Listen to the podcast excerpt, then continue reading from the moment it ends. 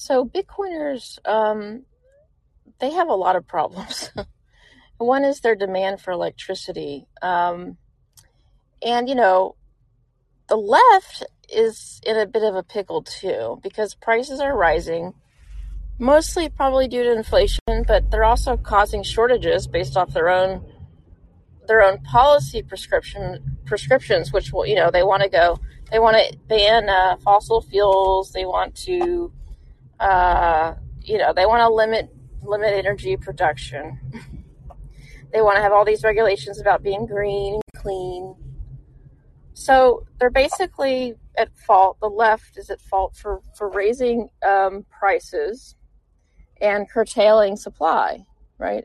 Um, in pushing renewables, they want to push unreliable sources of power, and they're causing price spikes, they're causing shortages, they're causing blackouts with these policies.